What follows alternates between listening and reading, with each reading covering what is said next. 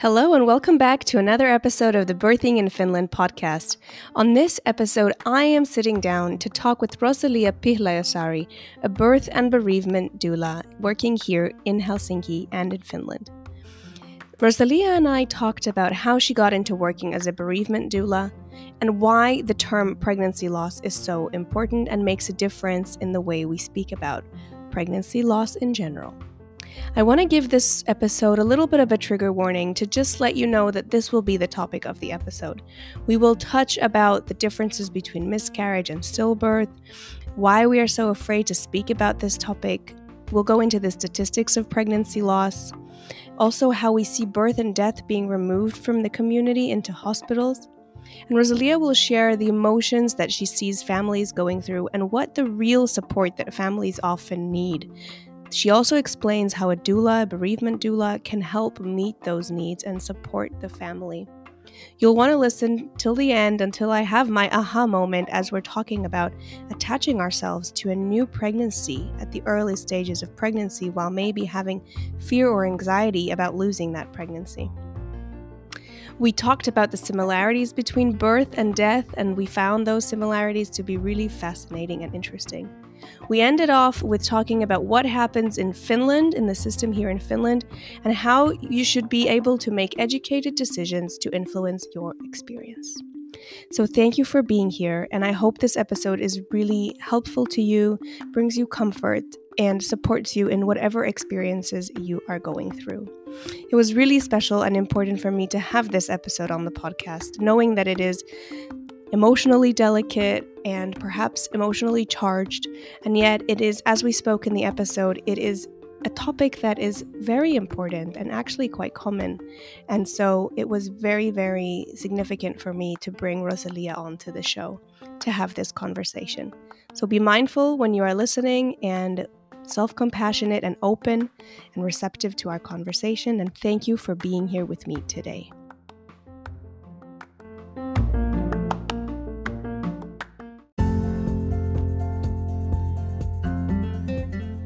Welcome to the Birthing in Finland podcast, brought to you by the Nest Doulas. I'm Danielle Bensky, a mother and postpartum doula specializing in maternal well being and psychology. Each episode, you'll hear eye opening interviews with some amazing people who support families in Finland just like yours. We'll help you navigate what it means to birth in Finland, growing your confidence on your parenting journey. Thank you for spending time with me today. Now let's jump into our daily dose of birthing in Finland.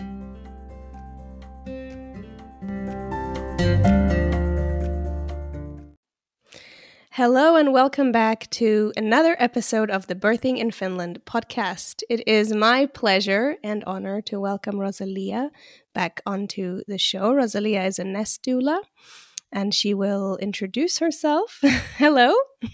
Hello, how are you? I am fine. I'm so happy to have this conversation with you. Such an important episode. And the first thing I want to ask you is tell us a little more on how you got into working with loss, bereavement, death as a doula. Um, you've already introduced yourself in previous episodes, so if anybody wants to go and find out more about Rosalia and her very diverse work line you can do that and today we'll focus on your on your specialization of, of this supporting loss. So how did you get into that? So this is a very interesting question because um, at the moment death work is very popular. There's a lot of courses and trainings in this but i actually came to it when i was quite young. I was 23 uh, 22, well, around 21. Sorry, I'm just trying to think back in timeline. I was living in Italy and I was working through an agency to give care to people at home or in hospitals that were ill. And during my time there, I began to be aware of the fact that I had a an ability to sit with the people that were dying. And so the agency also picked up on this and they started then obviously putting me more and more with um, people that were in end stage uh, treatments or in hospice or basically uh, final moments uh, of death. And I realized that I was able to, even at that young age, sit with the person that was in their final moments and with their family and bring comfort to them while they were grieving. And so for me, it became a question of understanding, you know, the other side of life, which is death, and looking into something that most people don't want to look at. Um, this is not a topic that many people will dwell on much because I think it brings up a lot of uncomfortable feelings and thoughts and, and possible fears. So it was something that I looked at quite extensively at that time. There was nothing to support this kind of understanding. Hospice wasn't really something that was talked about um, or explained. I think it was something very much uh, at the beginning of its uh, lifespan, I suppose. There was something, but it wasn't as established as we know it today. So it's something that was new. It was totally not, there wasn't a word for it. I just sat with people. And um, it was interesting that they happened to be people that were coming to the end of their life and, and dying actively. So being able to be comfortable in such a space was obviously a bit of a rarity. And and this agency realized this and, and utilized me for that. So then I came into contact with the families of the people that were dying, and of course, all the emotions that go with that, and helping them to face the death of the loved one and uh, prepare for what was coming became part of what I did. And mm-hmm. uh, then, subsequent to that, I left Italy and I went to South Africa and I trained to be a doula. And so I went to the other spectrum, to the birth part of it. And I am constantly amazed at the parallels between birth and death. Um, you know, I often am heard saying that there is just but a breath between the two. When you have a baby, everybody is waiting for that first breath to come in. And uh, as soon yes. as the baby breathes and cries, everybody, you know, rejoices. And uh, the same thing happens at the end in reverse. Everybody is standing there waiting for that last breath to come out, you know, and no more in breaths.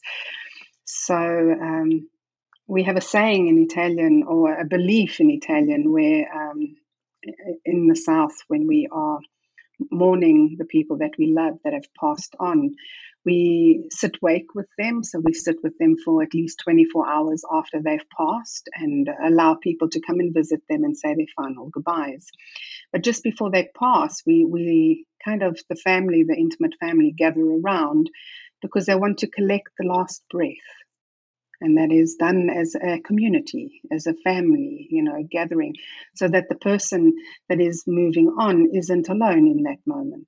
And um, whether they're conscious in that moment or not, that is another discussion. But we believe that they know we are there and we are there to gather their last breath. And so it's it's an honor, it's a it's a privilege to be able to do that. And of course, relating this now to uh, my work at the moment is obviously working with people that are suffering through pregnancy loss at any stage of the pregnancy or even after the pregnancy, and also death work for people that are on that continuum of life towards death. Yeah. Yeah. Oh, this is this is fascinating and so heavy and beautiful all in one. I mean, it is really a rarity, I think, to to come across people who are capable of this in the way that you shared um, eh, the ability to to hold space for that vulnerability for those fears for the process that is going on there for for the people who are grieving knowing how to create a community aspect around that. I think that is also so so unique and special and so important. Definitely. I mean sometimes i work with uh, families that are going to be in the presence of a loved one that is moving on and sometimes you need to lead them to realizations that they haven't quite made yet. And uh, it needs to be done in a very gentle um, manner so that they come yes. to that realization not as a shock, but rather as a revealing um, information so that they can prepare for the next step. Because, um, yes.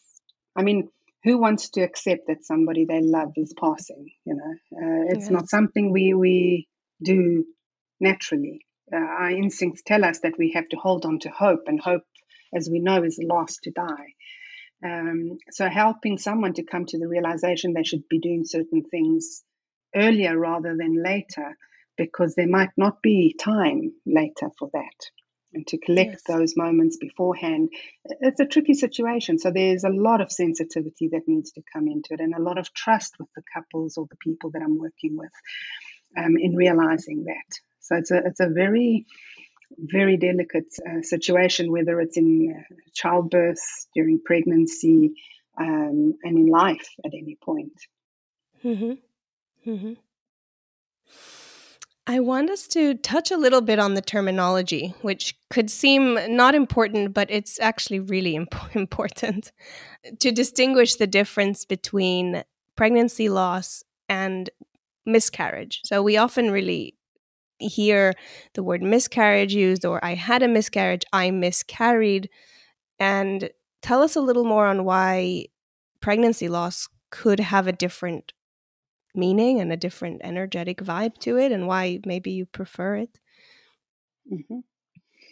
Well, first of all, um, pregnancy loss spans the entire pregnancy from, from the moment of conception till, of course, the due date.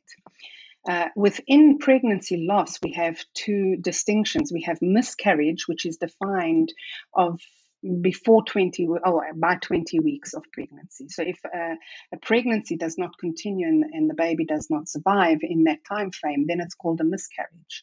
Whereas if the baby has gone beyond 20 weeks gestation and then the baby either dies or is born and doesn't breathe then it's called a stillbirth so the, the distinction in terminology is miscarriage and stillbirth, but most people aren't aware of the fact that we would use the terminology uh, stillbirth after 20 weeks already. They're imagining that it's a full term baby uh, in which we would then talk about a stillbirth where the baby is actually born, not breathing, or a baby has died in utero and then it has to be born. Uh, of course, in the, in the stillbirth, there's early, midterm, and late uh, stillbirth. And so, what we typically talk about is a late stillbirth from 36 weeks on or 37 weeks on, where there is viability for the, the child to live in the world, but for some reason the baby has not survived. And so, um, that is all of this encompasses pregnancy loss. So, I, I talk about pregnancy loss specifically because it encompasses everything. It includes the person who's trying to conceive and has just conceived, and they're aware of the fact that they've fallen pregnant, but then they have a, a, very early miscarriage within four, five, six weeks, uh, you know, right at the very beginning.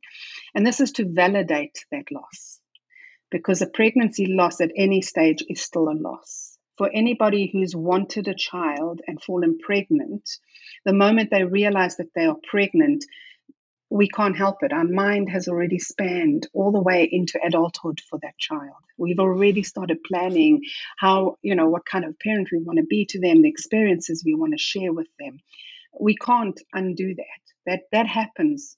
I call it automagically somehow. It's it's it's just a form of um, what our brain does for us, and to not acknowledge a loss at that stage means that that person is grieving and feeling guilty about the fact that they're grieving so early. And, uh, you know, there's, I mean, everybody has heard the things that some people say when they don't know what to say, like, well, at least you know that you can fall pregnant, or at least it didn't happen later on. I don't believe that there's a, a way to quantify grief the grief is there, even if it is the, the beginning of the conception to the very end when you, you know, are expecting to hold a full term baby in your arms. Um, of course, grief has different levels. We know that, and and no, it doesn't invalidate anybody's grief. Acknowledging that there's grief also for those that have just fallen pregnant and have barely had time to wrap their heads around the fact that they're pregnant and maybe they then lose that pregnancy. So, pregnancy loss is a way of just validating everybody's experience and, and not just defining them to the moment in which they um, lost their baby. Because whether it is six weeks or 36 weeks, it's a loss. Yeah. It's not just a miscarriage or a stillbirth. Yeah. And how about the terminology of, of kind of taking responsibility over that or blaming yourself. Mm-hmm. Because I, for me, the word miscarriage or I miscarried is almost yes. like a self blame, yes, self fulfilling like prophecy. Something wrong, and therefore I was no longer able to carry because I missed something that I then, you know, obviously I'm missing the carrying of this baby, but uh, yes, that does leave one with a feeling of possibly blaming ourselves. Yeah. Did I do something? And I mean, these are very normal and valid responses in, in response to a loss to to think that maybe it, eh, did I eat something or did I do something inadvertently? Or in the first moments when I didn't know I was pregnant did I eat or drink or do something that put this this little one at risk and therefore obviously now I suffer the consequence of that. So yes I um, I think that the terminology was just made because it's supposed to indicate exactly what it is. You you're missing the carrying of that baby you're not carrying it forward any longer. But yes, it can in, give rise to many, many conflicting emotions regarding the pregnancy loss, mm-hmm. um, where you, you could have done something or not done something enough. Mm-hmm. So yeah. I, I, like to, again, like I said, go back to that pregnancy loss uh, yeah. statement as yeah. a way to to deal with that.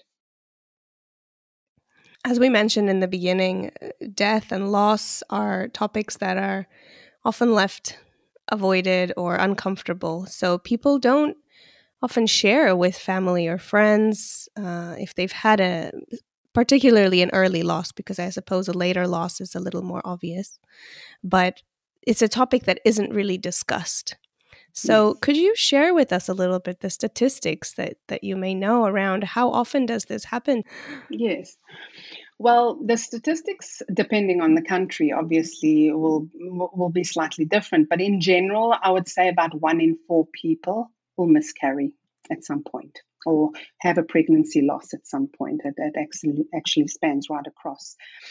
It may even be higher than that, but we're not aware of that because, as you said, many people underreport having an early loss. So sometimes someone will not even know that they're pregnant and they're having a miscarriage, very early miscarriage, and therefore not be aware of it. So, of course, that goes unreported. But the, the conservatively, uh, we can say that one in four people will have experienced some kind of pregnancy loss in their in their life. Is is a, overall good figure to think of, uh, simply because it actually shows us that if you're in a group of people, you're not alone having had a pregnancy loss. Yeah. And um, it's just that we don't talk about it. We we don't acknowledge it. Um, and even if people are aware of it, people still feel awkward talking about it, so nobody acknowledges it. And people who are suffering a loss um, then suffer in silence and and isolation as well. So that is a, a, it's a very sad statistic to know that more people than we realized are experiencing what we've experienced at some level, but um, don't talk about it, don't offer the support, and are incapable of possibly giving support because they might not have received it themselves. And so, if you don't experience what it's like to be supported through something like that, it is very difficult to to know what to do for another person going through something like that. Yeah and this this is a failure of our culture you know we, yes. we hide the, the ugly bits you know what we perceive as ugly instead of actually looking at them and seeing them as a continuum of our life where it is part of our lifespan to come across death in all ways in different ways and uh, be prepared for that um, and it's the only thing a, that is certain in this life. exactly, exactly. So, you know, we all will reach that point at some point. Uh, some of us yeah. sooner than others.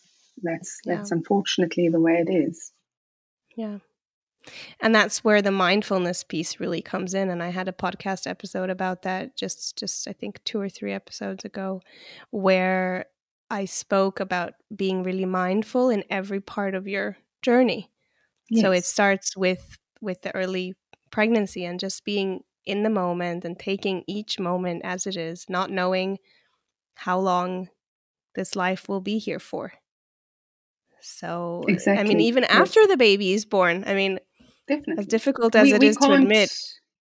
We yeah. can't guarantee anybody's lifespan, even the people No. we love. No. And each moment of each day should be collected and savored as as Yes. as a, a unique moment in time because we we are not guaranteed another one. If we get No. another one, we we take it for granted and we don't stop to realize that this day today, this moment, right now is guaranteed.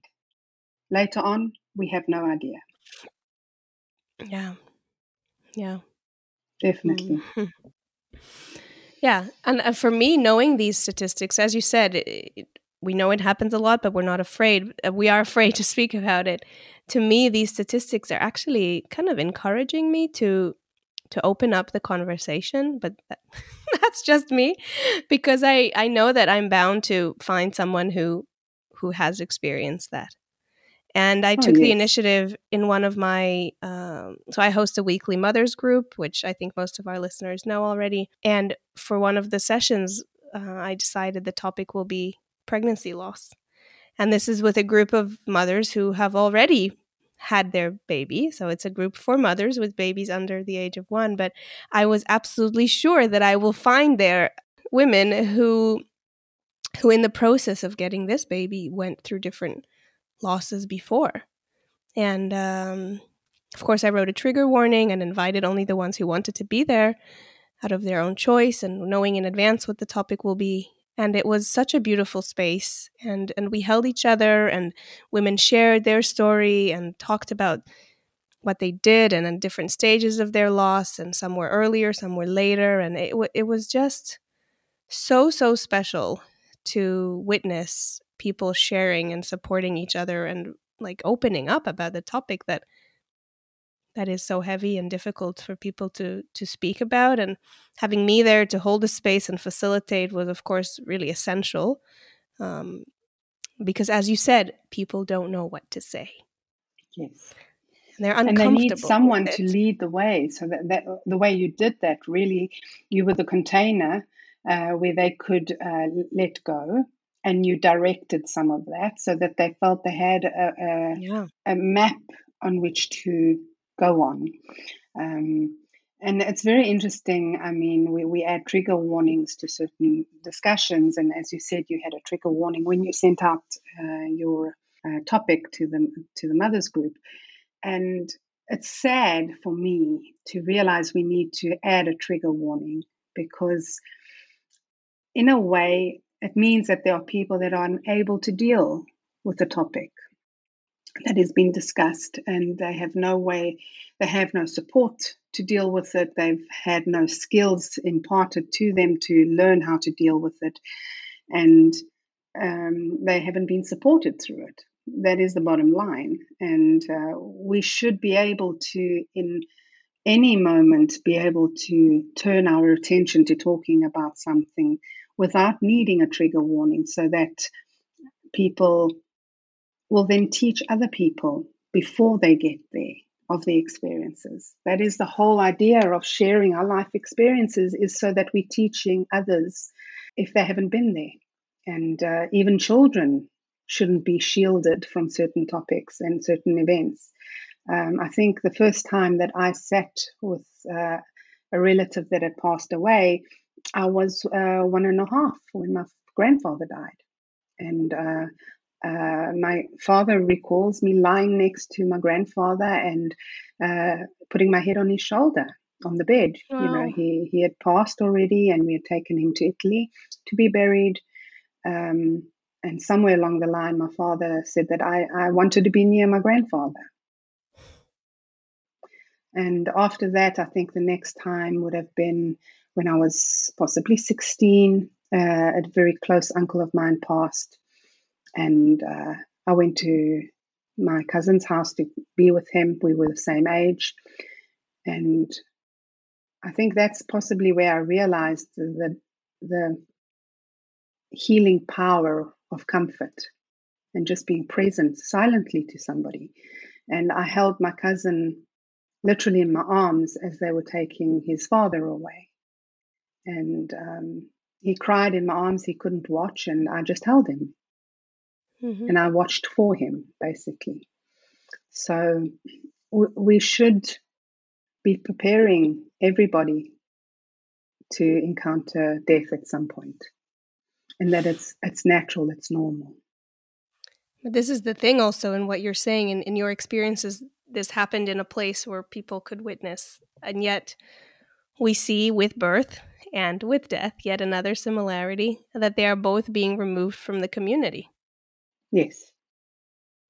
So and even the people working in in in those places that are like even during a pregnancy loss, um, sometimes the actual professionals in the space do not have enough skills and enough training uh, on how to be present to the people going through this. And so everything is done very clinically. It's not discussed, it's not talked about. Um, so, you know, the experiences are very, uh, they, they shut off, you know, completely. And when they needed someone the most, they, they had nobody, even though there are physically people in their space doing things. Um, I recall possibly the very first time as a doula that I supported somebody in a pregnancy loss.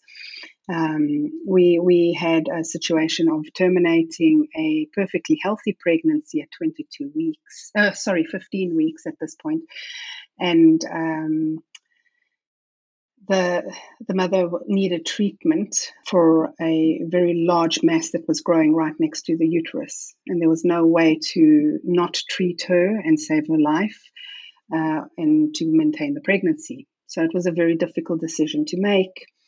And I, I remember everybody in the room had very stone like faces during the procedure. It was done matter of fact. Nobody actually wanted to really touch or engage with, with the baby once it had been removed from the uterus. I remember being my very first experience, I was left to opening the sac to bring the little one out and, and uh, even clamping the cord. Well, there was not much to clamp there, but to kind of make it seem like you're clamping a cord and cutting it and uh, then wrapping the little baby so that the father could hold the baby and eventually the mother could hold the baby once she came to. Um, and no one stepped forward, no one made any comments, no one other than offering our, you know, uh, top level condolences. Um, nothing else was said or done, and they were left completely alone. And if they had not had me with them during that time, I think they wouldn't even have held their baby. The baby would have been taken away immediately um, and, and possibly disposed of. And uh, what we then had done was already discussed prior to this what they wanted to do. And so we had a funeral home standing by to come collect the baby and therefore um, cremate the remains. And the parents were able to then go and bury their baby and have a little ceremony, which is all part of the healing of grief. We need a, a, a way to say goodbye and to kind of finalize everything. And this is what is missing. This step here of acknowledging that there has to be more done after a pregnancy loss, no matter how early that pregnancy loss is. Even if it's a, a, you know very early that there's nothing much to see but a whole lot of cells and blood that can still be honored. That can still be taken and and buried and a ceremony can be given. And uh, we, we need to bring back the reality that this was a missed human being that was going to be part of a family. And they are very much missed. Yeah. In this story you brought you actually brought the this you know you mentioned uh, termination which is slightly different than a yes. natural pregnancy loss. And yet still i mean it's such a heated topic otherwise but yes. and it brings into the into light the conversation on especially when you said what if it's just cells that can be honored when does that consciousness begin well, when is it alive? And that is such a philosophical that is such a philosophical question. And eh, but but as you said, when you find out you're pregnant or when you when you notice you're pregnant, it's your mind goes further. And you imagine the baby, you imagine the birth, you imagine parenting, you see them as a child, you know, as an adult, and mm. and you know something happens to you already then. So it's really really important. And i think with that we can maybe move to the next bit which we wanted to just really normalize and validate the experience of a pregnancy loss. So could you share a little bit from your your experience of supporting people in pregnancy loss um, anywhere across that time what what are some emotions that people are dealing with at that time and maybe we can connect it also to what is the kind of support that they really need in that moment I think, in terms of emotions, there's so many different emotions that can come up. it depends also if this pregnancy was uh, sought after and desired, or if it was a pregnancy that happened, let's say, by mistake in a way.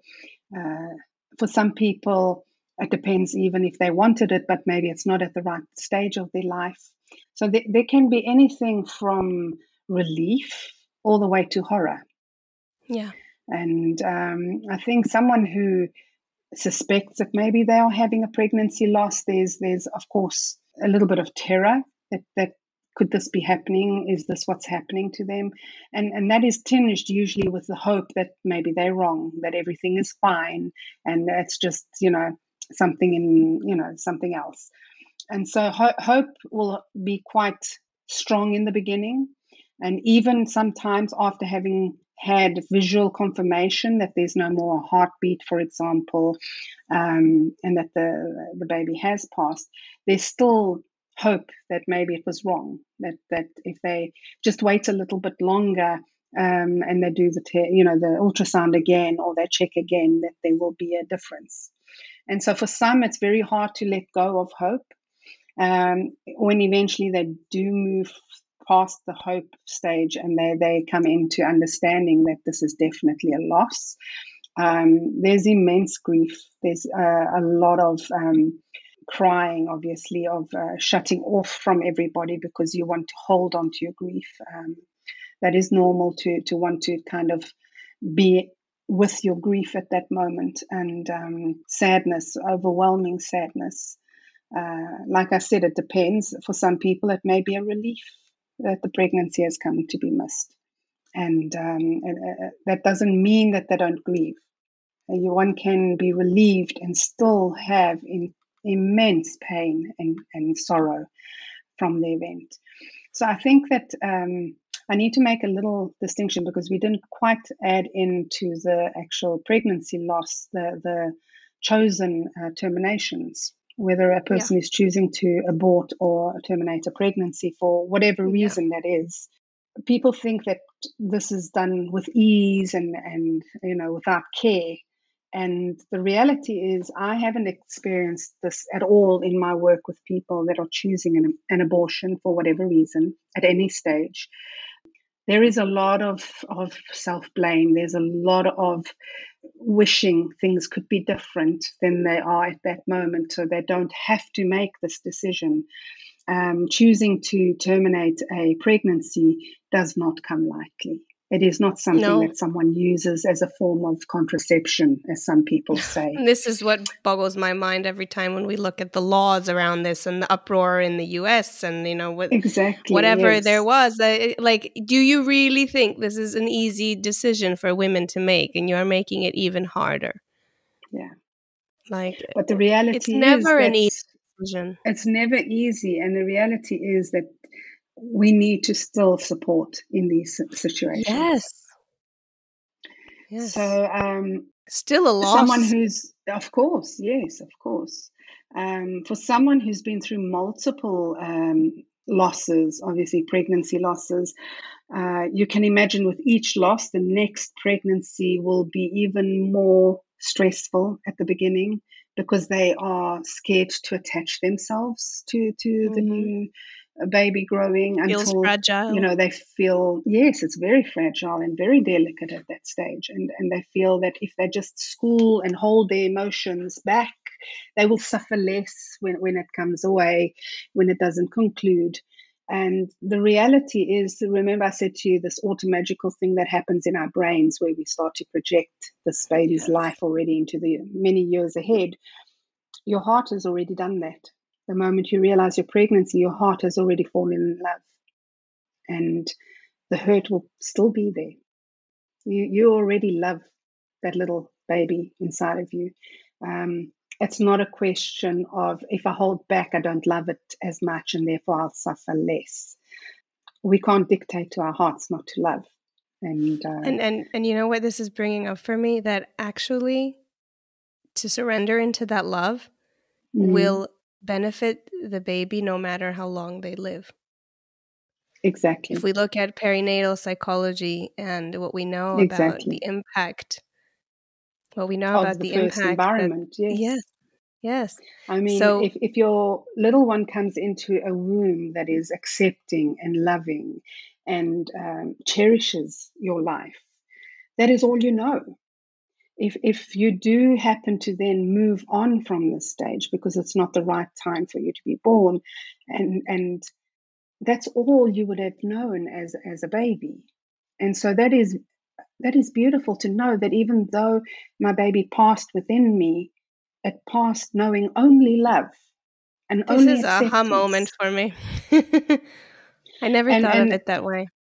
Exactly. And and this is what I try to get people to understand when they come to talk to me about the fact that they've had multiple losses and they they want to you know get through the, the early pregnancy in a very stoic manner and and school their emotions and not feel so that they don't suffer when it comes away um, yeah. and when I bring this awareness to them gently then they realize oh but then that means that you know uh, of course there's going to be some guilt that will come up with this and um, that they previously did not create that environment mm. for the other mm. babies and so mm. this is why we need to talk about this more openly so that more people can realize they shouldn't resist an early pregnancy and and and they shouldn't not fall in love with their baby um, because that's what we want for our children isn't it to give them the love that we have and why deny, even for a short while, that love to a little one that maybe doesn't stay? And again, we don't know, it might stay.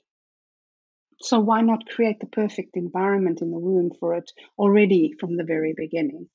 So this is part of why I like to do a lot of preconception work with people at times is to kind of help them to understand that everything that you're doing has a purpose including how you accept the pregnancy. And this doesn't mean that I want anyone to feel guilty that if they felt pregnant, for example, yes. unexpectedly, and then they were shocked and horrified by the fact that they were pregnant, that uh, now they've set up a wrong environment. Uh, it doesn't mean that at all. It just means that then you had a little bit of delay before that environment was then made with love. And, and we can use self compassion, which is another exactly. amazing tool to, to teach your baby exactly. We can also learn to love ourselves more for our imperfections. And also to realize that when we um, we're in a situation, our babies are intelligent beings already at such a young age. And they do understand emotion and they learn from us emotion already in the womb. And so, if we don't experience a range of emotions, we can't teach our unborn child that range of emotions. Mm. And so, um, it's important to realize that one shouldn't be constantly in fear and negativity, of course, because that is not a, useful thing to do. But moments of negativity, moments of fear, moments of discomfort, moments of rage and happiness and love and joy and peace and quiet, all of these need to be happening constantly. And, uh, you know, and that is to, to give an environment to the child that is developing that is saturated with everything that they need to come and make sense of the world that they're entering. Right. Yeah. I'm thinking let's add a little bit onto what is the role that you have as a doula, as a loss bereavement doula, death doula, and how does that fill in the emotional support needs that the family might need as they're going through all these experiences and emotions that we've discussed? So, there's a variety of reasons why somebody would look for a bereavement doula. Uh, either it could be because they are deciding to terminate a pregnancy or they've been given some news that the pregnancy is not viable, as in it cannot continue as it is, so they have to bring it to an end. It may be that they find out that there's no longer a heartbeat, or possibly there's been a diagnosis for the child where they are not going to be able to survive uh, long outside of the womb or at all out of the womb. And so the pregnancy can continue, but it will most probably end with uh, some some loss at the end, some kind of loss. And so it depends at what uh, what's going on. Uh, they would reach out for support in that. So depending on the type of uh, situation, of course, there is a lot of um, support in terms of talking through their options, talking through what is happening to them, what will happen if it's not yet happening, um, what they would need in order to overcome that and get through that uh, in a way that they felt supported. Um, how to involve family members if they want that, how to, to reach out to extended family members, and to also bring the understanding that they are not alone in grieving a lot of couples think that when they have a pregnancy loss, you know, it's all about their loss because they, they're the center of that loss. But in reality, the, the, the loss actually extends outwards to anybody that cares for them. And um, our society has told us that it's not their business. And so they tend to stay one step back because they feel they need to give space to you as a couple because it's your loss. But in reality, for a grandparent, um, there is a loss there. There's the loss of the loss of the grandchild, but also the loss of being able to comfort you, their child, through that moment. You know, and not being able to to you know protect you from the pain that is coming and that you're experiencing. So it's also allowing you know the the bereaved uh, couple to or the bereaved parents to be able to see how the loss actually radiates out from them towards those around them and how they can actually help others to be included in that. So, a lot of it is actually pinpointing who are the close members in their family, who do they share with, who do they need to have around, um, whose arms do they want holding them when they're crying, um, so that they start to make those connections and realize actually I have a bigger circle than I realized. Um, a lot of people think that uh, you know their circle is very small when it comes to loss. Um, the reality is it's a huge circle. It's just we've never known it because we're not encouraged to reach out for it. We, we, we're told to keep it to ourselves. Um, and also because we don't talk about uh, death enough in our culture, um, people don't understand how long it takes to actually overcome a loss. We tend to think that after a few days, a couple of weeks, you get on with life. And then we are a little bit disconcerted when we find people three years later still grieving and still remembering dates. You know, this would have been the date my baby would have been born on. And it triggers them because they don't understand this. And uh, in reality, what's happening is the grief has been so big and there's been nowhere for this grief to be held. And so they keep the grief longer alive uh, and they move through it in different ways, trying to, to integrate that grief into their lives. And this is one way of integrating it. But for the rest of society, this looks like they are um, draining it out, that they're taking too long to move on. And the reality is, there is no right time span to move on. Exactly. And that's the educating of the families that uh, every person is different and everybody has a different timeline and different steps and stages. I mean, in, we often talk about the stages of grief, and we think that if we have a map, we can follow the map and we will find our way out of grief. There is no map. It is a circular map. You you you just keep going around it. And it, it just feels different at different stages of your life based on where you are at in your life, who you have with you in your life, what other life experiences have been thrown at you. Um, and some years and some days you feel it more, and some years and some days you feel it less. Um, and when you've lost someone you, you love, it doesn't matter. Time is irrelevant. You just yeah. learn to carry on through time without them. But the pain of their loss, it actually doesn't go anywhere. It stays exactly where it was, which is within you, in your heart. And, mm-hmm. and you experience it uh, just differently from moment to moment. And yeah. helping families understand this also helps them to integrate their own losses in their life. So, by proxy of supporting a loved one through a pregnancy loss, for example, a grandmother or a grandfather could, grandparent could um, start to integrate their own losses and realize, actually, I haven't resolved this and I haven't allowed space for that. And, and so there is growth in that family. And growth in the family means that there will be eventually growth in the community, in, in our society, where we learn to mm. accept and work with this in a in a much more comprehensive manner that is honoring that moment of passing rather than trying to get away from it as quickly as possible. Yeah. Mm. Hmm.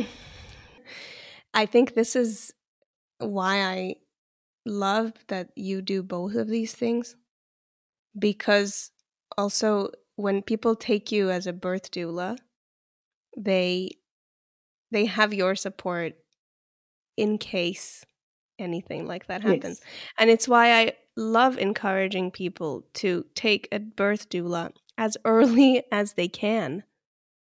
Because we know that this early pregnancy loss or early miscarriage takes place more commonly in the beginning of the pregnancy. And so having that doula with you from the beginning, from almost the beginning, can be, or from before the preconception yes, phase. Definitely. means that you'll have someone with you already when that loss happens, if it happens. So it's such a beautiful thing that you bring both of these skills to your clients, even if they don't have a need for it, they know that you have the skill set to support in case it does happen.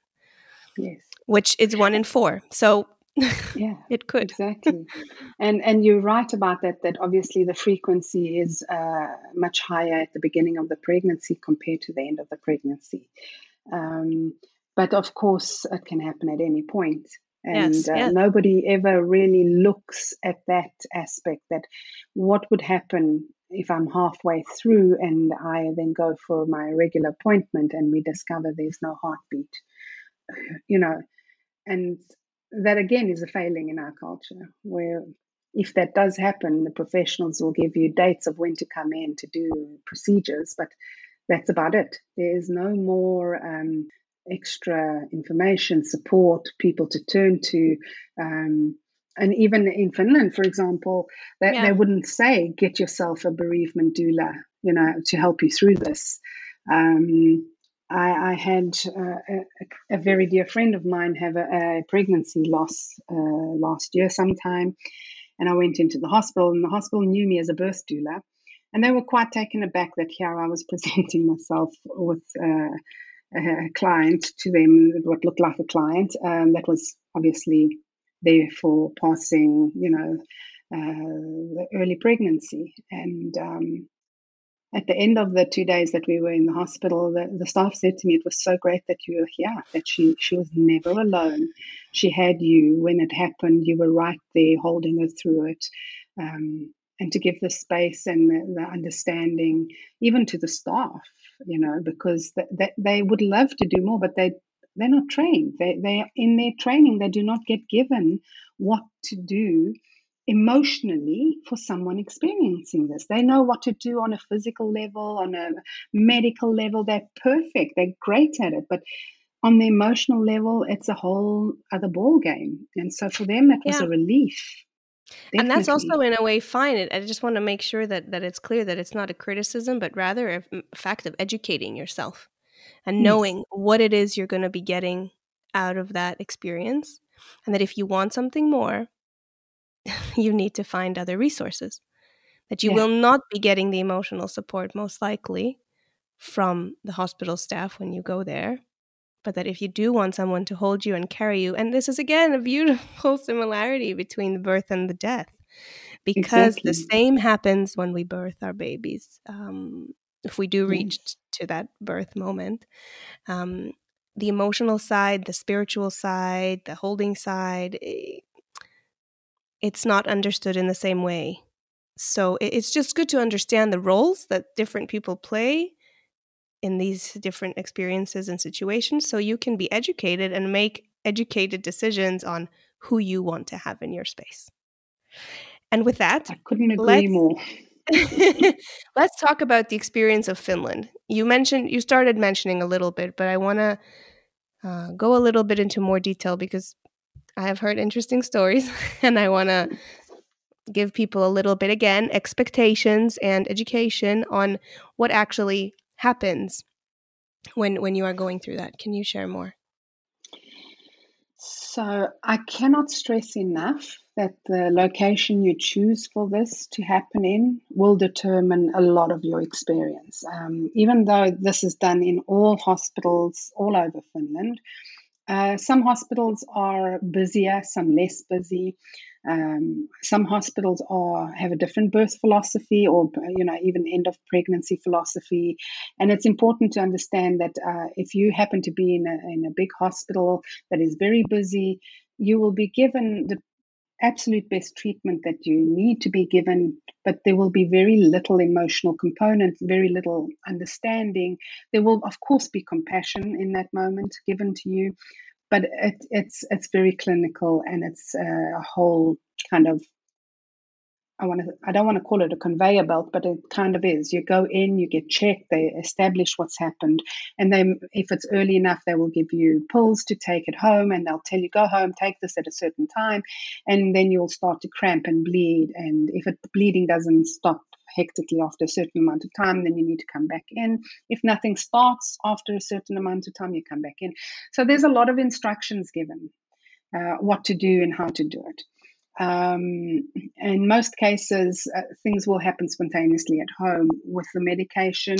Uh, if if it hasn't happened spontaneously without medication, that is.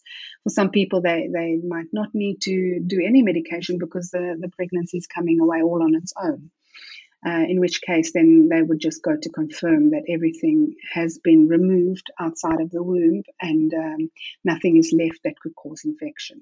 So as as you can hear, even as I'm talking, it's it's very cut and dry and clinical, and um, that is exactly how uh, people experience the process, and and it's sad.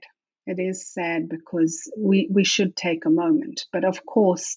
Um, if you think about it from a um, logical point of view, as in a hospital, um, it is this is just something that's happening and it's not going to continue. So there's really no point putting too much effort into it because you're going to move on and possibly have another pregnancy that will result in a successful baby being born. So uh, uh, it's it's not given the importance that it deserves. And so in in Finland, it, it's it's it's very much cut and dry. There are steps and procedures for various phases, so whether it's before 12 weeks or after yeah. 12 weeks and, and later on. Yeah. So the, the, the protocol differs somewhat uh, depending on the situation and what is going on, and um, uh, actual instrumental intervention is uh, the last resort. It's usually done in, in different ways to try and encourage a more uh, spontaneous vaginal delivery of everything at that point rather than going surgically yes. in. But of course, there are moments where things don't work out the way we were are hoping they would conclude. And so, therefore, then the next step would be obviously to do a safe surgical intervention at that point. And um, it, it can be just a day procedure. So you go in, you have it done, and you come away, and then that's that. That's the extent of it. You know, you may be referred to a little bit of possibly counselling through the neuvola if you're lucky, um, but that's not always a guarantee if you don't ask for it. So I would encourage people to ask for that if they if they're not being offered it, a, a chance to go and speak with a professional um, that can help them through their emotions and what they feel has happened. Um, and then, of course, nobody talks about the the need for ceremony to have closure after this this event, this this loss, and and that is something that we should encourage. I wanted to add on that that when I did this session at my mother's group, one one shared that she had a had a loss around three or four months, and she mentioned that the hospital arranged um, a group burial, if you could say like this. Okay. That for the diff- yes, I was also quite uh, impressed that they had the opportunity to to bury the the babies together with other parents who have okay. lost their babies. I don't know if it was in the same month or whatever it was, but she mentioned that that was provided to them here. Well, that, that is very special. That is yes. an opportunity to not yes. only have that ceremony, but also to connect with other people that are yes. having the same grief and, and see you're not alone. It didn't just happen to you, that you were singled out. Actually, it's happened to others as well. So that, that is really a beautiful thing to do. So that could be possibly encouraged more and it yeah, would be and, really interesting to find out which hospital that happened in so that yeah i, I believe it was in helsinki. Okay. But yeah, uh, yeah I, I could ask her again. And there are there are resources. I mean of course there are resources. If you start googling you'll find that there's a lot of uh, resources in finland that help with this sort of thing. But most people are not aware of them. And um, also what should happen is that for a grieving person to reach out for, mm. for help can be very difficult in that mm-hmm. moment.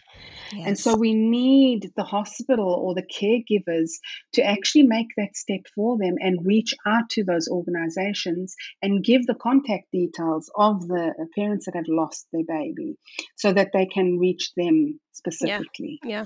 yeah. Um, because it's the same thing when we know we someone we know has lost someone they love. We say, "Oh, let me know if there's anything I can." They're not thinking about anything at that stage other than getting through that moment. They cannot think of what they need. We need to be proactive, proactive. in actually like taking postpartum. yes, exactly. People don't reach out when they need the help. So sometimes we have to step up and step forward. Absolutely. And to talk about it in advance.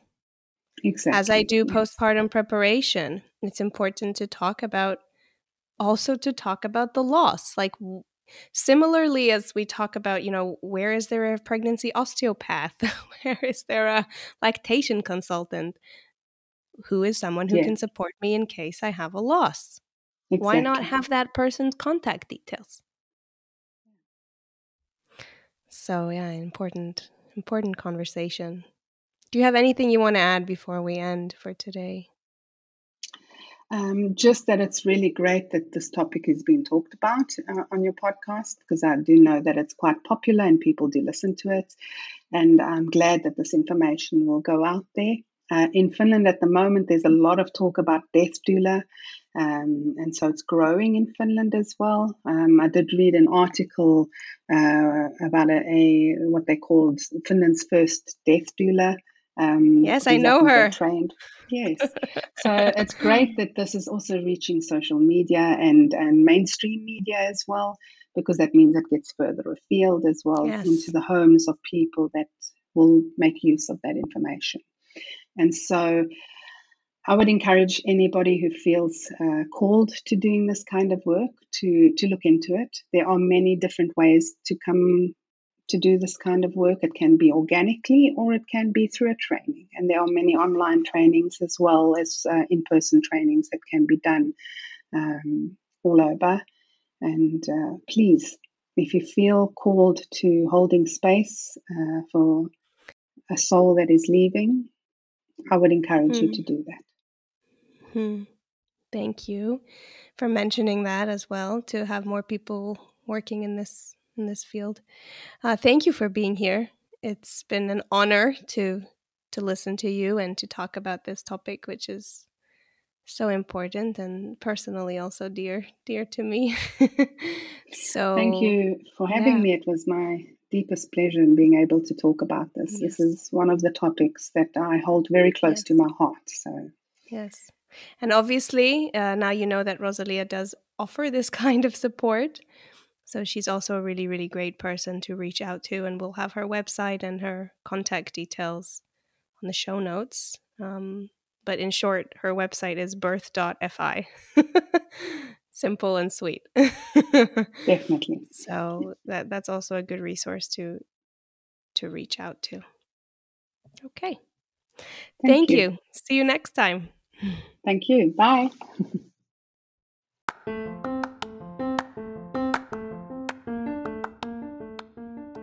Hey, thank you for listening to this episode and welcome back next week. Just before you go, I want to ask you a question. Do you want postpartum support from people around you but struggle with asking for help? Do you feel awkward to have this kind of conversation?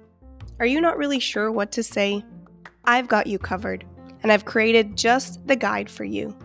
It's a word for word script that will help you feel confident to have this hard conversation. You will also receive the three crucial elements for a request for help, which will turn it from a nice idea into a reality. Until now, this script has been used only by my clients, and this will be the first time that it is offered for free. It's your chance to receive a great tool which has guided many of my clients in overcoming their fear of asking for help and allowed them to build their village. Do you want the guide that will help you build yours? You can download it now by visiting motherstransition.com.